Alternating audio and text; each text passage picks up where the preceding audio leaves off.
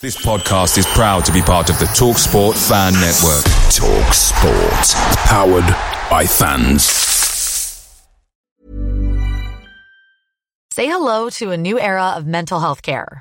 Cerebral is here to help you achieve your mental wellness goals with professional therapy and medication management support. one hundred percent online. You'll experience the all-new Cerebral way, an innovative approach to mental wellness designed around you. You'll get a personalized treatment plan from a therapist, prescriber, or both in a safe and judgment-free space. Your Cerebral therapist or prescriber will outline a customized plan with clear milestones along the way, so you can get to feeling your best. With Cerebral, you're not alone in your mental health journey. We're here to empower you to live a fulfilling life. So take that first step towards a brighter future and sign up today at Cerebral.com slash podcast and use code ACAST to get fifteen percent off your first month. Offer only valid on monthly plans. Other exclusions may apply. Offer ends July thirty-first, twenty twenty-four. See site for details. The TalkSport Fan Network is proudly supported by Mook Delivery, bringing you the food you love. Mook Delivery, like McKenna, brings a top-tier lineup. With Leif Davis-esque delivery right to your door, you'll always be winning with McDelivery. So the only thing left to say is, you win. Order now on the McDonald's app, and you can also get rewards points delivered too, so that ordering today means some tasty rewards for tomorrow. Only by app at participating restaurants. eighteen plus. Rewards registration required. Points only on menu items. Delivery fee and terms apply. See mcdonalds dot com. Hello, you are listening to the Blue Monday podcast. This is a three times weekly audio show looking into the exciting happenings of Ipswich Town Football Club. My name is Benjamin Bloom and I'll be here each and every Friday for the Blue Monday preview show with a special guest to get their inside of you on next opponents for Ipswich Town.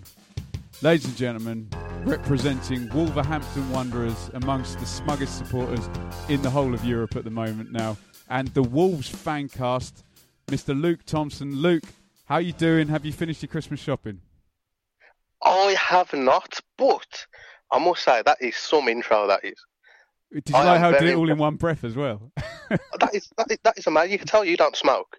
I but... do, I, do, I, I, I quit about, I don't know, it must be about ten years now, Christ.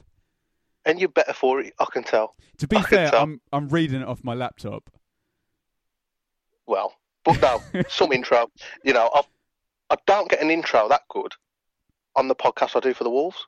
Well, well you should. I'm going to have to have a word. You should do, frankly. Um, let's just go to your Wolves supporting roots. Um, what is your what's your vintage, and can you remember your first game? My first game was in nineteen ninety-six. Uh, played Grimsby Town at home. Graham Taylor? Gra- yes, Graham yeah. Taylor. Uh, we won four one. And Steve Bull scored five? Yes, yeah, Steve Bull got a double hat trick uh, and, and saved all, three all penalties. Headers. yeah, saved three penalties. It was an amazing game.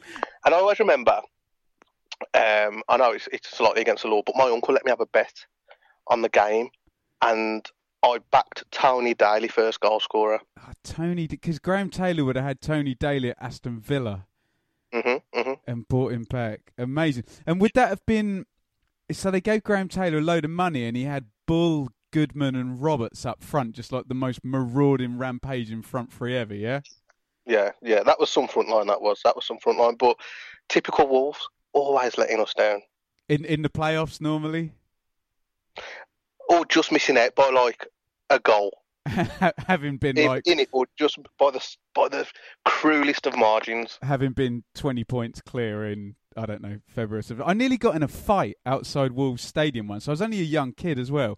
And Ipswich just lost one nil. And Kevin Muscat, who I hated, I think everyone hated Kevin, he like scored a ridiculous thirty-yarder in the ninety-first minute, smashed it in. I remember it being massively loud in there. And we walked out, and there's the one thing worse than a bad loser is a bad winner. This bloke walks by, and you know when someone speaks deliberately loud because they want, they want you to hear, he went, oh... Yeah. Yeah, you lot aren't all that. You won't go up this season. And I was just a little kid, and I quipped back, oh, well, we'll both stay down. At least it didn't cost us thirty million. And he wanted to fight me. And how old were you at the time? About four? And this gentleman was about thirty-seven. Well, if it was Muscat, it would have been ninety-eight. I guess I would have been sixteen, I think. Oh. Yeah, he, he wanted to oh, fight me. Sorry. and we missed out on the playoffs that season by three points. Oh, ouch! There we go. Um, and right, missed out on automatic promotion by a point. Oh, don't. Well, that's not going to happen this season, but we'll get to, we'll get to that, won't we? Um, so let's go back to last season. We normally do the, the, the two games. Um, you're, you're probably thinking, what what the hell am I going to talk about for two nil nil draws? So let's go back a little bit further to July the twenty-first, because I feel this is important, when Chinese conglomerate group Fosun International purchased Wolverhampton from the parent club for a reported forty-five million. Out goes one hundred point scoring Kenny Jackett, and in comes comedy goalkeeping um, Italian manager Walter Zenga. But um, in come several players, including Hélder Costa, mm-hmm. Iván Cavaleiro, and Romain Saïss. I must admit, on our podcast, we were taking the mick. We were like, "Oh, this is going to be a disaster at this yeah, point." Yeah. What were your What were your thoughts when Zenga came in and signed these players who you presumably thought weren't going to be that great? Um, I, it was just an amazing time to be a Wolves fan. You know, the way I looked at it was, it could be good, it could be bad, who knows? Nobody can predict the future, so just strap yourself in and enjoy the ride, whatever it may be. I mean, Walter Zenga sold me a dream. He sold many a fan a dream. You know, coming in in his Adidas Superstars, looking suave, you know, beating his chest after after an away win, and was like, "This is the man." Forget his record, forget his previous record. You know, eighteen this jobs is the guy. In ten years. Or something. Yeah, I mean that, that means nothing. This is the guy, and he, he did. He sold a lot of fans the dream. Um, but like you said, he is, he is a bit of a comedy act, isn't he? Uh, it, Which isn't good. It it didn't go well, did it? But obviously, some good came out of it. Um, if you can remember, so the first game was nil nil, um, August sixteenth. Um, so Fosun had barely got their seat, their feet under the table then. What I remember of this game was Jón Daði Böðvarsson. Um, it's a pretty good penalty, actually, but Białkowski saves it to his right. And a controversially disallowed goal from Daryl Murphy. Any memories of this game, and moreover, the kind of start that that Zenga made in sort of August, September? Um, I mean, I'm sorry to disappoint you, Ipswich fans, but it's not a game that's going to live long in the memory. Neither game not. Last season were. Um, I mean, I think a lot of the games at the Molyneux between the both of us are pretty dreary.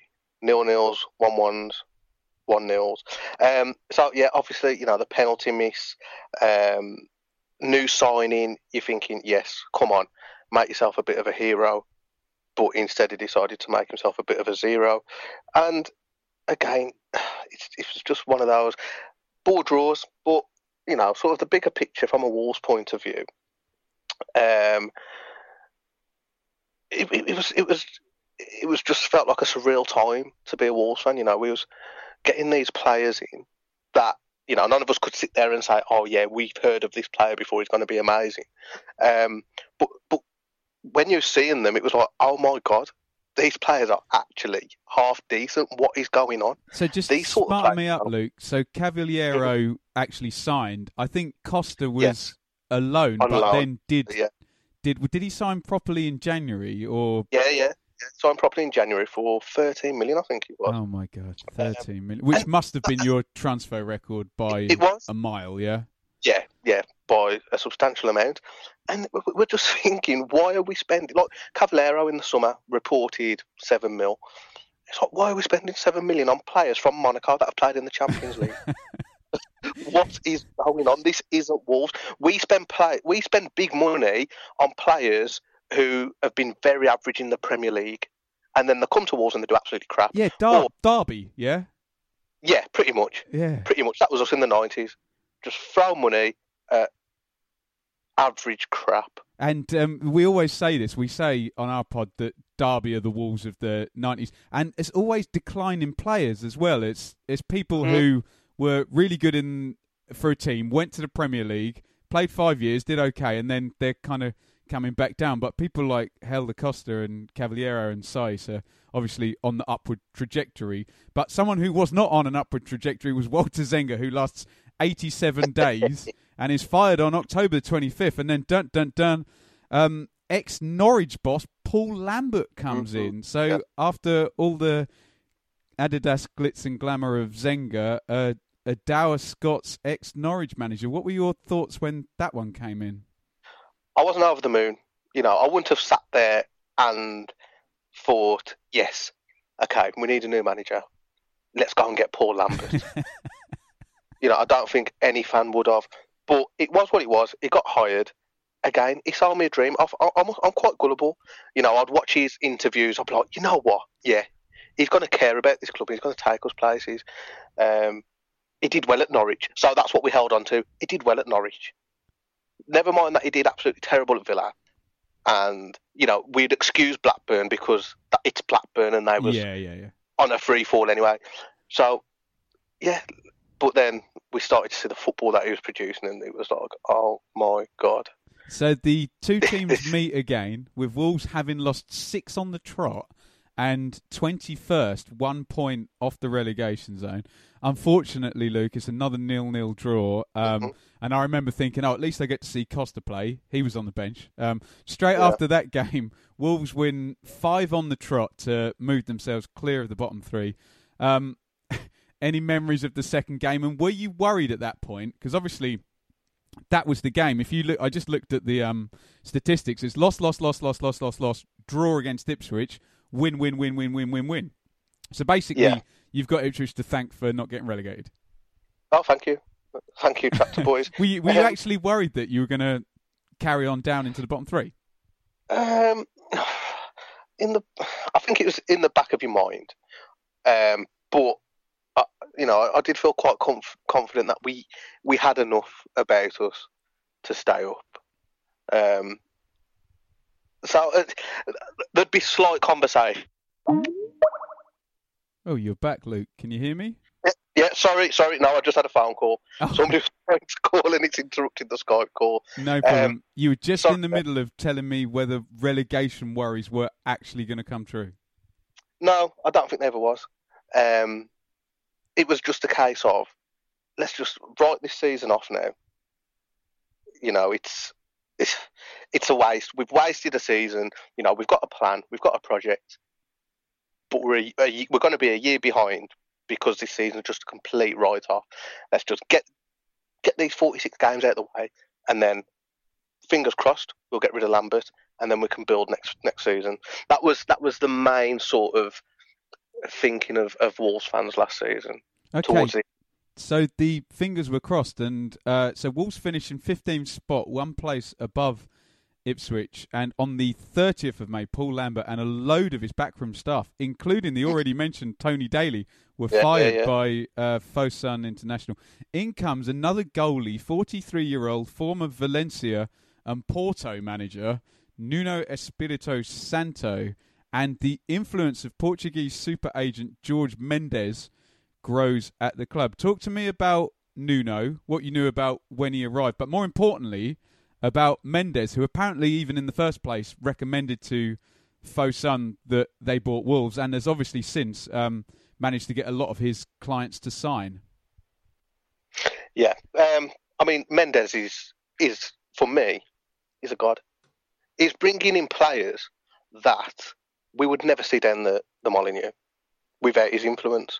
Now, a lot of people, especially last season, were quite sceptical about Mendes and, and thought, is he going to ruin the club? Is he going to be in it for his own gain? Which, to a degree, yes, he is. But his players still need to be successful. So, and, the, so the idea is, yeah. sorry to interrupt, Luke. So the idea is that Mendes says to a young Portuguese player, well, in the mm-hmm. end, you want to get to England and you want to get to the Premier League because that's where you're going to make the most money. Um, yeah. And they, he then offers them Wolves and says, right, you can go to this place here where you will be the best player and you'll play every week. And then in the end, either you'll sign a good deal with them and they'll get to the Premier League, or someone else will, will come and, t- and you've got your, you've got your foot in the door in England. Is that the strategy? Yeah. Yeah, that's what it seems like. So, you know, we sign Cavaleiro, seven mil. He plays for Wolves. He plays really well. So his stock is high. Um, hopefully, we'll be in the Premier League next season. So he will be playing in in front of like the cameras and stuff week in, week out. um, and his value will triple. So George Mendes makes more money, but then so do Wolves. So I, I don't see it as, as a negative. I see it as, as a positive. These players are going to sign for Wolves, leave Wolves, but will make money from their sales, which is how football works. So as long as you win on you know, the pitch, every everybody wins, don't they? Yeah, yeah, of course. We, we, you know, the fans are happy. You know, we'll be playing a level above what we've ever played before. Uncle George will be happy because he'll be making some money off his players. His players will be happy because they'll be playing in a winning team. Then they'll be going off to earn more money than what we can offer them. Um, you know, who who buys players now outside the top four or six and keeps them for ten plus years? Yeah, that's a, you know, that's... football's a business. Uh, uh, you know, a team like uh, Bournemouth, for example, will buy a player from abroad for say ten million. He'll play well for Bournemouth. Then what will happen? Chelsea will come in and buy him for thirty million. Look at Leicester with Kante, for example. So I think if you're outside the top six, I think that's just the reality of football now. Sure, sure. And what about actually um, Nuno himself? Because obviously Zenga was, um, you know, like you say, a bit of a comedy character. Lambert was, well, he did brilliant for Norwich, and if he does the same for us, that would be great. But um, obviously Porto is like this kind of, I don't know, they just churn out the managers and players. They win the league pretty much every year, don't they? And yeah. You, you see the, the names that have kind of gone through there. Obviously, that was a bit of a kind of, I don't know, red pill moment. Right, this is this is serious now. They've just taken a guy out of the, the Champions League to manage you, yeah? Yeah, yeah. And and it was, when when we hired Nuno, it was, okay, this is serious now. And many people laugh. You know, I'd say this in pre-season, and many people would laugh at me.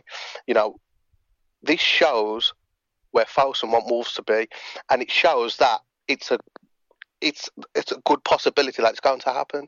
I, Nuno's not going to leave a Champions League team to come and manage a team that's going to yo-yo between the Championship and the Premier League. But it's the same the same thing we said about Mendes's players. It's like, right, mm-hmm. you go to Wolves, you score ninety plus points um, playing lovely football. Um, mm-hmm. He was linked with the Everton job already, wasn't he? Yeah, that, I mean, that was never going to happen. I mean, no, I mean, Everton are a fantastic club, a big club, bigger than Wolves. Um, but, I mean, obviously, I might be a bit biased, but I believe we've got a bit more potential than Everton at the moment. And once we're in the Premier League, are Everton going to be that far in front of us? I don't believe so. So I think, and I think it would be um, a lot better for Nuno if he could take Wolves into the Premier League and cement us around that tenth position spot than if he was to do the same at Everton. Because if he did that at Everton, he'd be seen as a failure. Whereas if he does it at Wolves, he'd be seen as a tactical genius. Mm, very good, very good. Um, so, as well as Nuno, in come in on loan, Boly, Bonatini, Vinagre and Daði and Jota. On free transfers um, from Norwich, Bennett and Ruddy. For fees, um, Douglas, Miranda and twenty-year-old Portuguese international Rúben Neves. So, lot of money on Neves and high yes. wages for loan players. This seems to be the yes. the, uh-huh. the strategy, yes? Yeah, yeah. And again, I mean, Neves is is just a joy to watch. Honestly, he's the best player that has probably ever graced this division. He's fantastic. And he's Champions League quality. He really is Champions League quality. So, again, it's... from a Wolves point of view, it's just enjoy the ride. You know, we're, we're getting to see these players week in, week out. We should consider ourselves very lucky, because if you would have said five years ago, these are the sort of players you're going to be having down at the Wolves, you you would have laughed. And interesting, Luke, to see the loan strategy, because we saw Newcastle, um, as Mick McCarthy would say, just hoover up, I don't know, mm-hmm. Matt Ritchie, Dwight Gale, uh, Grant Hanley, just championship-ready players. And then Villa tried to do the same, um, Lansbury, Hurahan, Codger, Hogan. Um, but this yeah. is a... I mean, I'm sure Willy Boly is very handsomely paid, but obviously you can give him back if you don't get um, if you don't get promoted. I, I assume yeah. that's the that's the that's the thinking. And um, if you actually look at some of them, um, Bonatini particularly um, came from Qatar or Abu Dhabi or something. Yeah, yeah, Al Hali, I believe it was. Yes. Uh, but I, I think it's a bit more low risk than what Derby have tried over the last three or four years, what Villa tried last season. Newcastle gambled, well, say Newcastle gambled, they sold a lot as well, didn't they? But, and they had an outstandingly good manager as well. Yeah, yeah. So I think if we use Villa and Derby as the, as the examples, they've gambled and it hasn't paid off, whereas we're gambling, but I think a, a bit more low risk with the loans. Which sounds ridiculous to say because we spent fifteen million on Neves, thirteen million on Costa and seven million on Cavaleiro. I understand that sounds ridiculous. But, you know, to get six, seven, eight players in of that calibre, I think using the loan is very important, especially if the gamble doesn't pay off. Because yeah, sure. And there's the financial fair play if that actually yeah, means yeah. anything. Yeah, yeah, yeah. So I'm happy with the strategy. Um, the way the loans are set up as well, we've got first option on them. So they actually work in our favour. And are they all Mendes guys? Uh, Boly, Bonatini, Vinagre and Daí Jota? I believe so. I believe they're all from his stable, yes. Wow. Um, Neves as well. It's and, and that's why people think that Mendes is a negative influence, but and he may be long term, but for the here and now, he's absolutely positive. And if we, you know, he's going to use us to his advantage, but we just need to ensure that as a club, we use him to our advantage just as well. I guess looking in from the outside, I wouldn't use the word negative influence. I guess it's the amount of power he's got in, in Wolves' destiny. Yeah. Do you know what I'm, yeah. I think that's probably the way yeah. the way people people look at it, but. He has that. Um, I remember hearing a hearing a podcast, and there's about three or four of these guys, um, and they've literally got all of the, these super agents. They've literally got all of the top managers and all of the top players, and they basically yeah. trade them all around every summer and make mm-hmm. million millions and millions of yeah. euros out of it. Yeah, yeah. I think I, I think that's the way it is now, and it's a shame because you know we all would probably prefer football in its purest form, where. You know, anyone could win the top division like it was in the sixties and the seventies and whatever. But the reality is money talks now, doesn't it? Yeah, and there's too much, too much self-interest, isn't it? You'd, yeah, yeah, there is. The, there the is. only way you, you you get that is you see how the Americans do it, where you it's all linked back to the education system and they come through, play for their colleges and then you have a draft and people... Yeah. Have to, that's, but who... That's, that's Turkey's voting for Christmas, isn't it, if you're Man United? Yeah. Yeah, of course it isn't. I mean, on the flip side, I mean, it would be nice if all our teams held players that had come through the ranks of eight, nine, ten years of age in our academies, then started playing for us. But the money is, is that much in football now that it's it's just not possible if you want to sort of push on into into the top half of the Premier League. And I bet if you're Sky T V and you put, I don't know, West Brom on telly, you get one rating, and you put Manchester City on and you get, you know, I, yeah. I don't know, exponentially yeah. five times more people watching. So, yeah, there you go.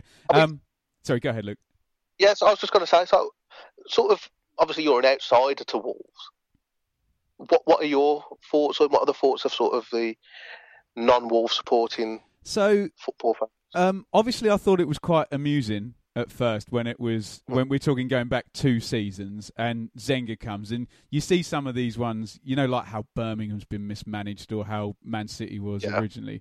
So, um, and then until I saw them play, I was at Hillsborough um, last week. Until I saw them play, I didn't I didn't really have an idea of um, what was going on. You see, you see the points yeah. get totted up and up and up. Um, I, I don't know. I suppose you're a, you're a little bit jealous, but then if George Mendes came along to Ipswich and Rúben Neves was playing in centre midfielders for us, I, I'd be I'd be like, you know, well, hey, I mean, it's so interesting because listening to your podcast the, the last couple of weeks, that yeah. we're talking about McCarthy signing a new contract and Evans giving him a million. You're talking about teams turning up and playing ten behind the ball and, you know, fans complaining that you only scored one in the win against Sheffield Wednesday. It's how the um, how the expectations switch. But I, I, I guess you must come across a lot of a lot of jealous supporters, right?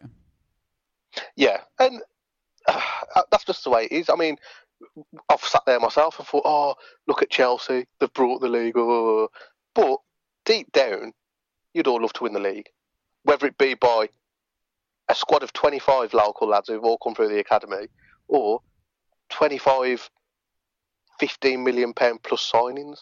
We all want our team to be the best in the land, don't we? And I think it's because, like, if you're a Wolves fan, obviously you've showed up three years ago when they're down two divisions in League One, and if it happened yeah. to Ipswich, I'd be like, well, we've just seen sixteen years in the Championship, so so no, yeah. no, we deserve it. So I guess I guess it would only be the fact that Wolves, when they go up, are probably going to attract a whole load of um, new fans, and they'll they'll always be that. You even get it at Manchester City still, don't you, where you get the old school guys who are like, oh, I kind of preferred it how it was you yeah, know, yeah, beforehand yeah. because they don't like all the all the Johnny-come-latelys. But yeah, yeah, but again, there's, you know, I suppose it's it splits football fans, but that's that's it's the, the reality of football nowadays, isn't it?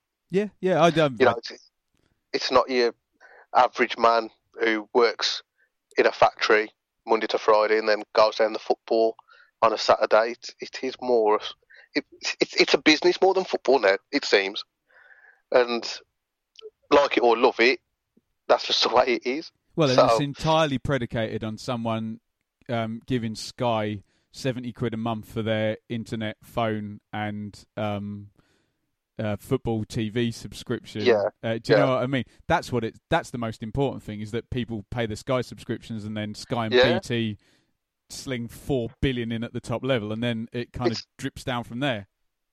It's hilarious, though, isn't it? Because, you know, you'll see people on social media or at work and like, oh, I hate the way football's going now. You know, it's I know what you're like they're killing the game. And then in the next breath, it's like, you know what, I can't wait to watch the football tonight. It's like, is it, it's the Champions League on tonight. Yeah, can't and wait by to the way, my, that. my fibre optic Sky is not working properly. I'd like to, yeah. I'd like to complain. Yeah, wow. Yeah. yeah.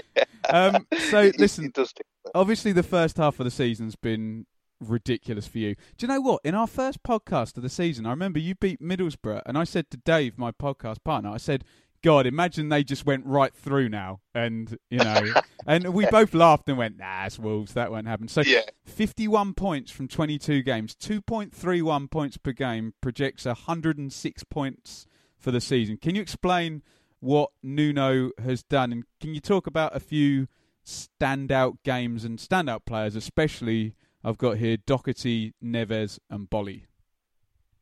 Uh, standout games. Middlesbrough, opening day of the season. You know, just come down. You expect them to um, go back up. And, you know, to beat them, keep a clean sheet, um, be the better team as well. Oh, and they, sorry to interrupt, Luke, they had the opposite transfer strategy to you guys without the... They went for the proven uh, Assam Belonga and people like that, didn't they? And you know, Yeah, yeah. So they've basically done what Wolves done in the nineties, pretty much. Yeah. You know, spending money on players who have been half decent or had one half decent season, and then um, looks like they're, they're going to fall on, on the bums. Um, you're beating Villa at home as well, massive. Uh, again, another team who you expect to be up there, keeping a clean sheet, being the better team by far as well. Like, just how comfortable we've been in some games. They're the games that have impressed me, uh, more so than the games where we scored four and five. The standout players, I mean, Jota, what a player. His, his, his form's, I wouldn't say his form's dipped, but you can see that he's sort of not at the same level he was, say, six weeks ago. Um, Neves, again, for me, best player I've seen down the Wolves. Best player who has possibly played in the division. Boly at the back. But one, I'll, I'll give two mentions to players who played last season. Uh, Matt Doherty at right back, absolutely fantastic, absolutely fantastic. What a player! And I, I used to dislike Matt Doherty, but he's made me eat my own words. He's absolutely fantastic. He's, I wouldn't even say seven out of ten every week. He's eight and a half, nine out of ten every week. And Conor Coady, who slipped in at sweeper, used to well, came to us as a central midfielder from Huddersfield, um, was sort of shoehorned in at right back last season, and as a sweeper, there's not many English defenders who are as consistent as him at the moment. It's ridiculous. Yeah, and I like I said, I was at the Sheffield Wednesday game, so I can totally back you up on, on Doherty, who was... You know when you see a player and they're just super confident, do you know what I mean? They're just yeah. really, really on it, and he, he got up and down. And obviously it helps that he can give a bad pass to Neves and knows he's going to control it, and he can make a run down the line and he knows he's going to get it, and he also knows that Cavaleiro in front of him is going to cause havoc and create more space for him. So it's all it all works into it. But I thought I thought he yeah. was great, and Coady was um, it's very interesting because you, you look at the background of the players and you expect uh, Boly to be in the middle, kind of directing everything, but Boly yeah, was yeah. slightly out to the left. He I'm I'm trying to think of a comparison of um, a player in how, how old is Boly, by the way? Oh, I don't know. I don't know. Is, is he getting it, on I in years? Say, I don't believe he is. I want to say mid twenties. Well, he was he was taking the piss in that game. He was. Uh, well, do, do you know what I mean? He, he like had a cigar on virtually, and I always find it interesting when because I was sat in with the Sheffield Wednesday fans. I always find it interesting when fans get fed up with a guy and they're going, oh, that guy's so lucky. It, it keeps just nicking the ball and just falling. And I didn't want to out myself like as an Ipswich fan or a non-Wednesday fan, but I wanted to just say that's that's not luck. When when yeah. when John Walk used to appear in the penalty box and it just used to suddenly land on his head every time, that it it was but, it was never luck. And I think I think Boly's got that, hasn't he? I've, yeah, definitely. I mean, again with Boly, you can see he's a Champions League player. Football's all about levels. We've got a few players, and I don't want to come across as a really arrogant twat, but we've got a few players who are levels above anything else in the league, and that's why it can look easy for them at times. Absolutely. Um, like Boly, on, on the podcast last night, I compared him to, at school, remember when you went into year seven, and in year six, he was one of the best kids at football in the playground. You go to year seven, you think it's going to be the same. So you think, come on, we'll play against the year tens or the year elevens. I'm a good footballer, I can do it. But then they just take the piss out of you. Well, and he That's is, he must be six feet three or something like that. And he is yeah, physically yeah. massive. Isn't he? Age twenty-six, God, why did I think he was one metre ninety-one tall and twenty-six years old? Yeah, he's yeah he, he's, a, he's a beast. He, he's a beast. And he cost you quite the transfer fee, wouldn't he? as as well, for for a big guy, he's very good on the ball. You know, he's got great composure. Um, I, I don't think I've ever seen him hoof it. Is he stoned, he's, though, when he's playing? He looks like he's he's like he do, he smoked does. about three yeah. joints and he's just as chilled out as you could possibly be. It's, it's weird. You know, he's on the pitch and it's like, it looks like at times he, he shows no emotion whatsoever. Absolutely no emotion whatsoever. It's just, it's, it's, it's just... coasting. That's what it looks like. It looks like he's coasting. But again, we're very, very fortunate to have him. Yes, we really are. I'm sure his weekly wage is probably worth having, isn't it? Um, right. So, can you give me a possible starting eleven for Saturday, and just tell um, our Ipswich fans listening about this lovely kind of three four three, where not only do you have two wing backs, you pretty much have two wingers, yeah, as well. So, um, anyway, a, a kind of starting eleven that you might expect on Saturday. Um, I think it, it's going to be unchanged from the last. Well, I'll say unchanged from the last three or four. I know Vinagre came in for Douglas, uh, but depending on Douglas's injury status, I think it's going to be pretty similar to what we've been seeing over over recent weeks. So we'll have. I'm sure he'll get a warm reception from your fans. John Ruddy in goal. He's a good, he's a good keeper, isn't he? He's, he's a bit. He's a bit. Of a, he, he is a good, he was a bit of a knob in the last local derby. It's like Norwich scored, and you think, okay, great, but he's like. His celebration was rather directed towards us rather, rather than his own. So, basically, a good keeper, isn't he? Yeah, he is, he is a good keeper. You know, he is a good keeper. Um, and then the back three, Bennett, Coady and Boly. Again, very solid. Bennett, for me, when we signed Bennett, I thought, well, what's this signing all about? I didn't quite get the Bennett signing. But now I've seen him play, I get it. Because he's actually, you know, probably not going to go down very well on your podcast, but he, he's actually a good defender. You know, he's nothing flash, but he just does his job, and he does his job well. That's championship, um, isn't it, Luke? That's, yeah, you know, yeah, and I, uh, with, you know, with all the Portuguese razzmatazz, you need that championship stability as well, absolutely. Don't you? You need a, you need a good mix. Uh, Coady and Boly, you know, they've had a fantastic season. Uh, again, wing backs, depending on Douglas's injury status, I'd imagine him to come back in if he's fit. Uh, with Doherty on the opposite flank, Saïss and Neves in the middle. Ball retention from them two is just absolutely ridiculous. I'd imagine both to come off the pitch with a pass completion of eighty-eight, ninety percent, both of them. It's ridiculous. Uh, and then Cavaleiro, Bonatini and Jota up front. So Costa doesn't get in the team anymore? No, no, he's he's not started this season. He he was injured, uh, which kept him out the team for a while, and he's been having a few fifteen minutes here, twenty minutes there. Um, But a part of me is thinking, does Jota need a bit of a rest? But then Costa's, when Costa's came on, he's not really done anything to warrant a start. Hey, I'm Ryan Reynolds. Recently, I asked Mint Mobile's legal team if big wireless companies are allowed to raise prices due to inflation. They said yes. And then when I asked if raising prices technically violates those onerous two-year contracts, they said, what the f*** are you talking about, you insane Hollywood ass f- So to recap, we're cutting the price of Mint Unlimited from thirty dollars a month to just fifteen dollars a month. Give it a try at mintmobile.com slash switch. forty-five dollars up front for three months plus taxes and fees. Promo rate for new customers for limited time. Unlimited more than forty gigabytes per month. Slows full terms at mint mobile dot com. Away days are great, but there's nothing quite like home comforts. The same goes for McDonald's. Maximize your home advantage with McDelivery. You win. Order now on the McDonald's app. At participating restaurants, eighteen plus, serving times, delivery fee and terms apply. See mcdonalds dot com. Whether you want to protect yourself whilst online or just get access to more streaming content, NordVPN has the solution for you and are now in partnership with us here at Blue Monday. NordVPN can be your cyber bodyguard whilst you're browsing online, but it also allows you to access more streaming content from abroad like sporting events, box sets or films. With one click of a button, NordVPN can digitally transport you to the U S, Australia, or Amsterdam. For the price of an I T F C match program each month, you can subscribe to NordVPN and have access to these great services. To get the best discount off your NordVPN plan, head to nordvpn.com slash Blue Monday or click the link in the podcast description. There's no risk with Nord's thirty-day money-back guarantee, so get yourself a great deal and support the podcast in the process. So...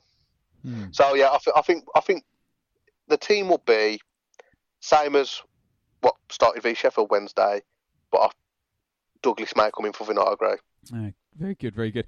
Um, so looking at it from an Ipswich fan's point of view, um, and having seen the game against uh, Sheffield Wednesday, I'd be interested because I thought that Sheffield Wednesday missed an absolute trick. They so they had Rhodes up front on his own, and then Hooper's kind of ambling around behind him, and Reach is ambling around behind as well. And I sat there the whole game thinking, how can Sheffield Wednesday not see that um, there's basically two free centre-halves who are pretty good on the ball feeding the, the two wing-backs the whole the whole game? Um, yeah. And I, I couldn't understand how they didn't address that kind of overload, because then Wolves kind of pushed up with the, the three at the back. And looking at it as an away supporter, the surely the only possible way to to get around the Wolves in a three four three is that there's only Saïss and uh, Neves in the middle. If you can kind of get, if you're playing a four two three one, kind of get three midfielders around Neves and Saïss, you could stop that and then push on at the front. Has anybody tried to do that? Because as, as far as I'm aware, Sunderland didn't press. They just um, stood off and, and gave the three man and got a nil-nil draw. Yeah, and uh, I think mentally we're crippling teams at the moment, because I think they're playing us and their mentality is not to commit because they're scared of being hit on the counter. So I think that's why, you know, I think if Sheffield Wednesday would have committed a bit more, they could have hurt us. But I think their mentality was, shit, you know, these are really good on the break. So do we go or... do we sit and, and, and try and keep it tight? Um, Bristol City came to us and went for it, and they got a three all draw. So, make of that what you will. Yeah, it's it's just a bit terrifying because if, if you look at it, you've got all these skillful players. And, like, I, I just can't... We went to Derby and we actually won, scored... You beat... Yeah. Was it four two, that game? No, no, no. That was the Forest game um, after that. Uh, away at Derby, we scored a header from a corner after four minutes and defended the rest of the game. Mm. But Derby yeah. are so different to Wolves. They've got Tom Huddleston swanning around... at about one mile an hour, and they're quite... yeah. Do you know what I mean? They haven't got two wing-backs marauding forward, two dribbling wide players and two centre midfielders, both who can play. It was like, well, yeah. OK, Huddleston, you stand there and play a sixty-yard ball and we'll just header it away. Do you know what I mean? It mm-hmm. was... Um, yeah. You could keep your team shape. Uh, yeah, I, I can see how they're crippling people mentally, um, and I can see how they've constantly got a spare man if people if people kind of sit off, and how... Doherty and Douglas or Vinagre can pretty much just go, okay, I'm not going to do much defending today. I'm just pretty much playing yeah. playing midfield the whole game. I mean, Bristol City are pretty good. They beat us at beat us at our gaff. I mean, we have got goals in us. Um, Waghorn um, is a good finisher. If McGoldrick comes back, he's good on the ball. And um, Garner, even though your centre-halves are great, Garner gives everyone trouble because he's just horrible yeah, to play yeah, against. Yeah. You just yeah, yeah. you just worry about um, pushing on, and then you remember who Ipswich's manager is, and you think, right, we really going to go away to top of the league? But the way our month has gone, we got home games against Forest, which we won. Um, we won at home, forgive me, against Reading last week. And it's kind of like, it doesn't matter if we lose to Wolves because we've got Q P R at home. We'll still accumulate enough points in the month if we beat Q P R. And I think a lot of the fans think, go on, just just have a go. If you lose four one, so be it. You know, still yeah, yeah. beat Q P R, everything's all right. But that doesn't take into account how much Mick would love to just stink the place up and draw nil nil. Yeah, and I wouldn't be surprised if, if that's what his game plan, plan was. Um, I mean, what do you like offset pieces? Oh, really good, actually. Um, Waghorn's, so, yeah, Waghorn's yeah. got really good delivery. Garner's good, and obviously Webster and Chambers, the other centre-halves, are very tall. I mean, so, I mean, it may be that Mick looks at, let's keep it nice and tight. Oh, zonal marking, yes. Try and um, get the fans sort of frustrated. And let's see if we can nick something off a set piece. Yeah, because you do you do the old zonal marking, don't you? Which yeah, I, yeah, yeah. I haven't seen anyone do that in the Championship forever. Yeah, we struggled at first. We're getting better at it now, but we did struggle with it at the beginning of the season. Um, but I, I can see that being your game. I don't, you know, I'm not trying to be disrespectful to no, absolutely to not, no. Barbie in any way. Um, but I, I personally think that would be your best tactic, especially with it being a home game for, for us. Um, and a sellout, a Wolves fan, sellout now as well, Luke, as well. Yeah, yeah, yeah, yeah. Um, a lot of Wolves fans want teams to come to the Molineux and attack us. But for, I think that's suicide. If you if we're away, then all right, fair enough. But I think coming to, to our place, I think it is suicide. But, you know, that's Wolves fans. They want us to win every game five nil. So, I mean, for me, if I was sort of looking at it from an Ipswich point of view, I think I would be looking at frustrating because we've shown in um, the last three games that teams who want to sit back, we we haven't sort of opened them up that freely. You know, we beat Sheffield Wednesday one nil.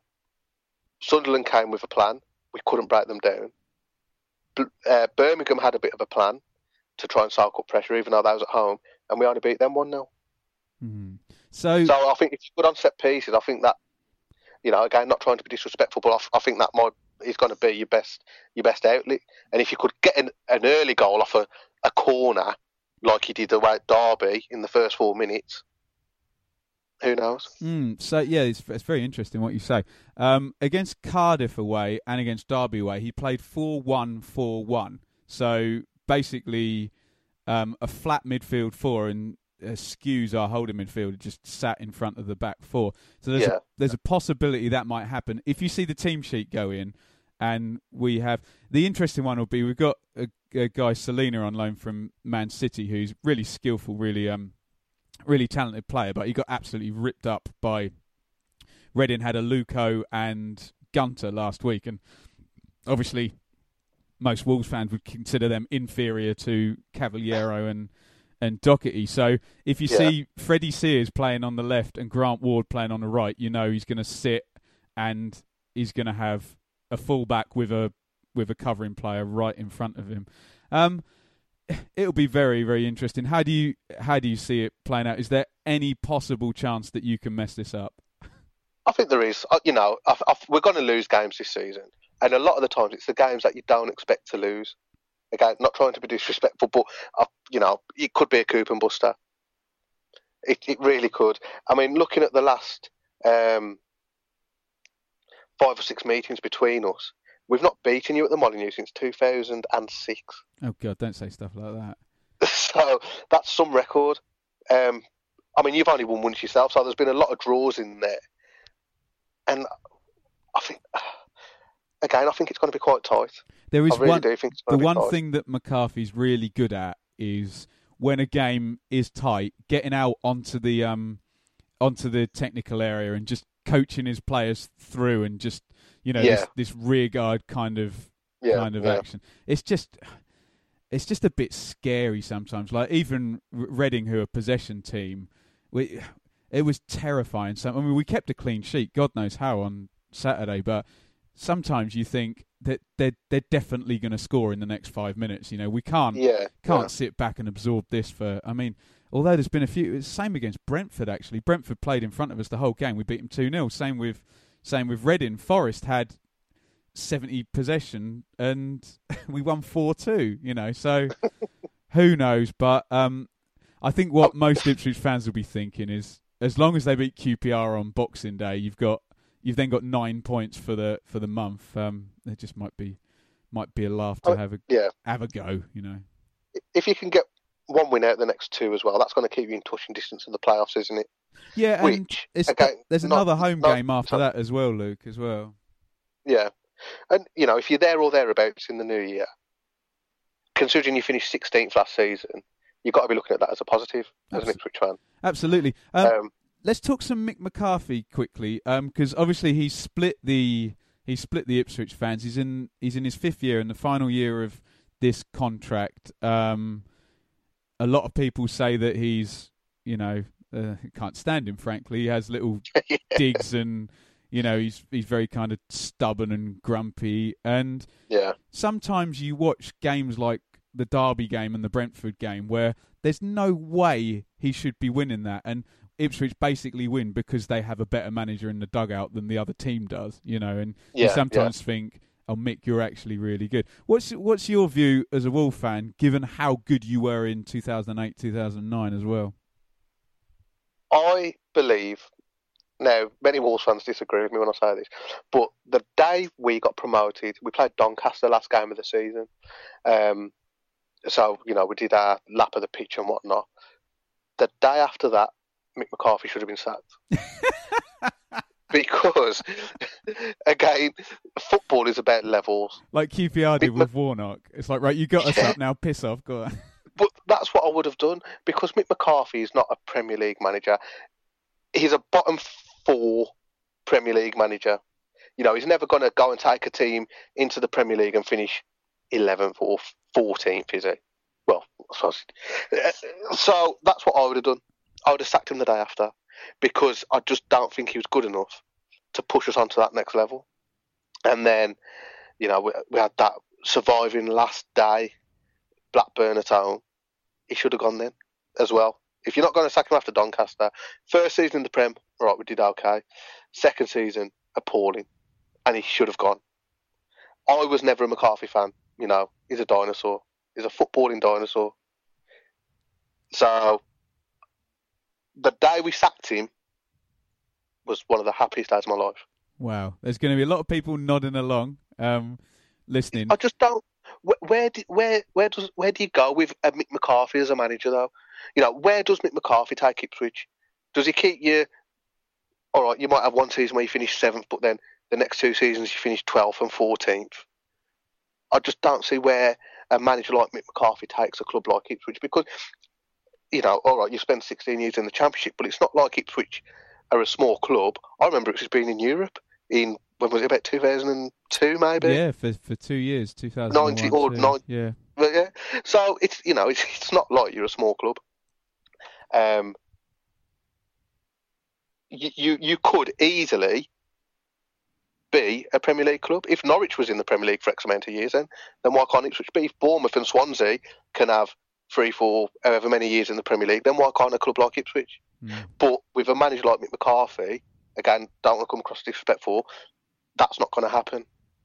Interesting, very interesting. I think um, I think this style of ownership would would colour your opinion. I think, given that he's the owner doesn't want to spend any money, and then all of a sudden in twenty fourteen fifteen McCarthy gets you in the playoffs having spent no money, the owner's probably mm. like, this guy's amazing, I'm, I'm I'm keeping him forever, I don't have to spend anything, and the stadium's got people. But unfortunately, um, now after that, um, you know, Mings got sold to Bournemouth, and um, then Murphy got sold the next season, and then it's dropped off for two seasons, seventh and then sixteenth, and now all of a sudden it was thirteen thousand, high thirteen thousand was the attendance at yeah against Reading, and the season tickets are down, and I think people are a little bit, oh, it's, you know, sixteen years in the Championship, five years of the same manager, like you said, where where's it going? But yeah, and, and sometimes you need you just need the place freshening up a little bit, don't you? It's like um, one thing that you touched on earlier in our conversation. Although Nuno has been fantastic, a lot of credit has to go to his backroom staff, because we'd obviously transitioned through different managers since McCarthy had gone, but the backroom staff had remained the same. So the mentality of the club remained the same as well. But now we've got rid of all the cosy club from the backroom staff and got all of Nuno's guys in, bang, you can see that the whole mentality of the club has changed as well. So sometimes, I know people always say, oh, be careful what you wish for. Oh, I hate that. hate that. I, oh, God, um, hate Luke, Luke, I'm totally with a passion. I'm totally with you on that. That's basically like saying, if you change something, it might go wrong. It's like, yeah. that's just not an intelligent oh, enough um, hypothesis, is the, it? Yeah. It's just the easiest thing to say, like for a match of the day pundit, isn't it? Yeah. Because if the sat, if a manager sat, or a club's going to sack the manager, and they say, "Be careful what you wish for," and it goes wrong, then they can say, "Yeah, I was right." Mm. Or if it goes right for the club who sacked the manager, then they can just pretend they never said it in the first place. so, but it's, it's it's and uh, Mick McCarthy's a nice guy. There's no denying that. But for me, where does he take a club? He's, McCarthy's like your safe bet. All right, let's have him. You know, if say if you escape relegation by a point, let's get Mick McCarthy and let's finish mid-table. Season after, we'll you know we might finish mid-table again, but then bang, he's gone, and we get some fresh blood in. It might be a bit ruthless, but that's the way I see it. I was never really a fan, um, and I, that's just yeah. No, no, I'm, I'm, so, I'm fa- from no, an Ipswich fa- point of view, McCarthy out. I'd be in the McCarthy out. I yeah, would there's... be McCarthy out if I was an Ipswich fan. It's difficult being a being a podcaster because you end up you end up kind of. not having an opinion sometimes. You end up yeah. spending so often listening to other people's and then reporting what other people are saying that um, you mm-hmm. kind of don't put yourself in, in either camp. The one thing I do know is the only way we'll find out how good he is is if he leaves. Because if he leaves, yeah. and for example, this is like the doomsday scenario for some Ipswich fans, he leaves and it turns out he was doing a great job, the bottom falls out of it, we're in the bottom six, and then he goes to another man, another club in the Championship and does... gets given some money and does well. Yeah, I don't know. Imagine yeah. he ends up at Derby or something, and yeah. all of a sudden he's doing well. But there is. Well, do you know where? Do you know where he could end up actually with a bit of money? Sunderland. Barnsley. Oh, but oh god. Yeah. I hadn't thought Barnsley of that. Boy. Yeah, Barnsley, Barnsley and they've just boy. been taken over, haven't they? Yeah. Wow. That could be. I mean, you might not have to sack him. You might do one anyway. Hey, I'm, I'm, do you know what? I'm, I'm, I'm quite keen on him actually, Luke. I, I, yeah. I, I kind of think, given the, given the ownership, I don't really know um, what more anybody would do. They'd say it just depends whether you get someone who comes in and, you know, all of a sudden, you, for example, they're playing three four three and they're really passing the ball, and they just change the whole philosophy of it. But yeah, you know, yeah. I don't, I, mean, I don't know. Ben, I'll be honest with you. This Championship malarkey, it's easy. All you've got to do is get yourself a Chinese conglomerate to buy you, get yourself a Portuguese manager with a hipster beard, and a super agent. And a very good central midfielder as well. Yeah. yeah. It's a piece of cake, mate. Two point three points per game. Away you go. Um, yeah. Right, let's let's let's wrap this up before I get too depressed. Um, your favourite Wolves player since you've been watching since that first Grimsby game in in nineteen ninety-six. Oh, I mean, Steve Bull's too easy to say. I mean, it's obviously Steve Bull, but a bit left field. I loved, and I mean loved, Sylvan Ebanks play. That's a classic McCarthy. The most Mick McCarthy player in the world. he even came he even came here when he was done, actually. Yeah, he did, did he? You had quite a few from us, didn't you, when um, McCarthy first went? But we had all, all of them. All of them. Stearman, Hunt, Ebanks, Blake. Wow. How's I all for getting on? Um He's he's an interesting He's an interesting guy. I think he's obviously coasted a lot of his life on being this incredible kind of looking athlete who's got a really rangy stride and he's very tall. Yeah. When when he first came in, I was really kind of keen on him. Um, you kind of think, oh, if you can teach this guy concentration and positioning, you know, he's got all the kind of physical stuff. Um, he's he's not in the team anymore, so that probably says a fair amount. Um, yeah. And he's, you always worry about these physically amazing players who don't end up being centre-halves because they can't really be trusted, end up being fullbacks. Um, I don't know. There's definitely a definitely a player, and it's the sort of thing that if Wolves offered him to McCarthy on a free, McCarthy would go, yeah, I'll take him and I'll, you know, I'll prove to the world, I'll turn him into a player. But um, yeah. Put it this way, Jordan Spencer's ahead of him uh, at right back, and Spencer's a smart guy, but he was a free transfer from Milton Keynes, you know. So, um, I I don't know. I think I think he's I think he's a championship player, don't you? Yeah, I I, I like Iorfa. I did like him when, when we had him. Um, I'd have liked to have give, seen him given a chance, but yeah, he'll do a job for you in the championship. He will. I, th- I think there's there's there's something there's something there, but it, it kind of needs. He actually scored against um scored against Forest. He had a really horrible game against Villa the week before against Albert mm. Adomah. You know, he, he made. He's a good player. I do like Adomah. He's a good player. Yeah, and both times Villa scored. Adomah scored both, and Iorfa basically messed up in between. And it's kind of, you know, you get players who, I know, like Luke Chambers is not exactly the most rock and roll footballer, but he's he'll do that once a season, mess up for a goal. Yeah. Whereas Iorfa yeah. did it twice in a game. But um, yeah, so oh no, Sylvan Ebanks. He's now Fabian Wilnis. Oh, well done, Luke. Well done, Fabian Wilnis. What a bloody what a um, player. What, what a, a player. What a guy he was as well. Um, can we just quickly do some Steve Bull, because just from the outside, this is an impossibility. Okay, this is so. Okay. If you have a player that good, they go to a bigger club. No player can stay at a club and score two hundred fifty, three hundred goals. It, it's just the biggest anomaly ever, isn't it? Because you think anyone who's that good's going to end up, uh, they play for you for three years or whatever, score a whole ton of goals. And um, obviously he's your, your greatest player ever. That might that might change in the next few. Well, no, probably never yeah, change. Yeah. But um, I, I, it just seems to be an. What's the word where, where something's kind of an impo- it's like a contradiction in terms, isn't it? I don't, I don't know what you're trying to say. Well, but how how can how can you have a player that good and him actually stay at the club? For a player to be that good, they, they surely they go, don't they? They don't stay and score yeah. three. It doesn't happen that someone stays at a club and scores three hundred goals unless it's Wayne Rooney at Man United and they have no yeah. reason ever. Do you know what I mean? I think it was a different era. I think, you know, if we if we had Steve Bull now, then we we would have had him for two years, and then he'd gone to West Brom for ten million or something, yeah. Yeah, he would have gone to West Brom, and then he would have gone to Everton, and then Southampton, Ipswich, and then Southampton, and just become a complete journeyman. Um, so I think we was quite lucky that that there was a, a bit more loyalty in football in the eighties and the nineties. And what I, there is now. I did just look um, before we came on because I wanted. I, I love Steve Bull. Do you know what? My first ever football match was Wolves, Ipswich and Wolves in nineteen eighty-nine, and the local radio actually advertised it as "There's a bull, there's a bull on the loose," and you they, they're actually advertising the game come and see Steve Bull play. And I looked up, he scored one hundred and two goals in two seasons. Yeah, yeah. That's really well. That's absurd.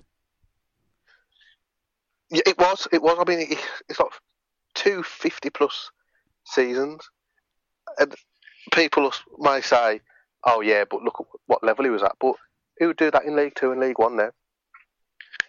And so. It's just unheard of. It's absolutely unheard of, and that's why he's a legend, and he'll go down in Wolves history for the. You know, no one will ever break his record for that, goals. That's what I mean. It's impossible for a yeah. for a. a non-top club to have a... Unless, unless we become, like, dead, dead good, sign, like, the next Ronaldo or Messi, which no one's heard of yet, and he just wins multiple Champions League at Wolves over a fifteen-year period. How things have changed. Um, right, can you can you plug the um the, the Wolves fancast? If if um I know you're not doing a show uh, now between now and Christmas, but I guess you'll talk a bit about the Ipswich game after the after the Boxing Day game. Yeah, well, so if you want to get on Twitter, get on Facebook, and search for Wolves fancast. We do a podcast where we talk about football. We talk about we talk about a lot of rubbish, to be fair, as well. But we released a podcast last night, and we do actually talk about Ipswich on there. We'll have another podcast just after Christmas, and we will probably talk about Ipswich on there as well. So, if you're an Ipswich fan, have a listen. And there's a very handsome and powerful Ipswich podcaster actually featured on your current podcast, isn't there? Yes, yes. They're a, a, a dashing young man, Ben, actually features on our podcast this week. And do you know how many points I got? No. You know how many points I got in your Christmas quiz? Go on. I, I gave up. Never. It's way too hard. It's bloody impossible. I look, I was queuing in Primark today buying Christmas shopping, and the first question was something about the Mighty Ducks and Matt. And I thought, oh, right, I'll have a go. fifty-fifty chance on these. I got the first yeah. three wrong, and I was just like, no, I can't. I can't do it. Do you, do you know, the one I was best at, because I'd followed you on Twitter a couple of days before, the last question was how many Twitter followers. I, I was yeah. way closer because I'd followed like a couple of days earlier. But but there well, you go. Um, Stefan Everson oh. is currently playing his trade at Swedish third division side Alfkiss I K. Come I, on. I know. I know. I heard this a matter of three hours ago. um, right, Luke, thank you so much for coming on. I think the next game's only about six weeks away, isn't it? I think we play you at the end of January or the start of February or something. Oh, oh. I, I, did, I did not know that. Well, what what I was going to say is, can we get you back on for the return game? Although you'll probably just have another twelve points, and hey, we you might have signed someone incredible. Ipswich might have spent like half a million in the transfer window by then. Could be really, yeah. could be really. We might have signed Dominic Iorfa for three hundred and fifty thousand or something. It'd be it could be amazing scenes. But can we get you on for the return game, Luke? Yeah, definitely. I mean, that could be a good podcast right at the end of January. I mean. You may want to get feedback from your listeners first, because they might say, who was that guy from Wolverhampton? I could not understand a word they, he was they'll, saying. They'll love you, no, because you, you completely dug McCarthy out for about five minutes. So they'll probably love you. But Luke, thank you so much for, for um, coming on. If you've got to the end of this podcast, you're probably a subscriber, so we thank you for subscribing. If you've done so on the Apple Podcast platform, please give us a five-star review and a nice comment. Um, we recommend the Acast app as well. You can check out my YouTube videos. There will be one going up after the Wolves game, immediately after a YouTube video. Um, just type Benjamin Bloom into YouTube. You'll find that. Give me a subscribe and a follow. And to support the podcast, you can buy a T-shirt if you just check our Twitter biog at Blue Monday I T F C. This will be the last podcast before Christmas, because we could put one out after the Wolves game, but then that would be on Christmas Eve and no one will listen to it, and then we'll play Q P R and it wouldn't have been worth it. So we'll see you after then. Um, Luke, c- can you wish all the Ipswich fans a, a, a happy Christmas, please? Yeah, have all the way from Wolverhampton. Have a Merry Christmas and a Happy New Year.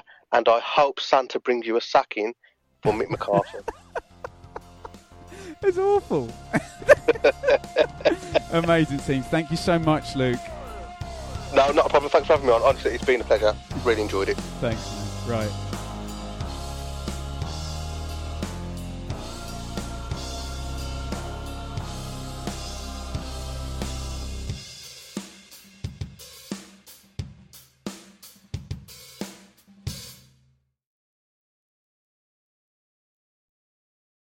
It's the promotion run-in. Everyone is gathered round to watch. The McNuggets share boxes are there, offering much-needed distraction. Your mate's already been booked for double dipping, but in you swoop to steal the last nugget and claim all three points. Oh, and there is the Harry Clark fist pump to celebrate. Order McDelivery now on the McDonald's app.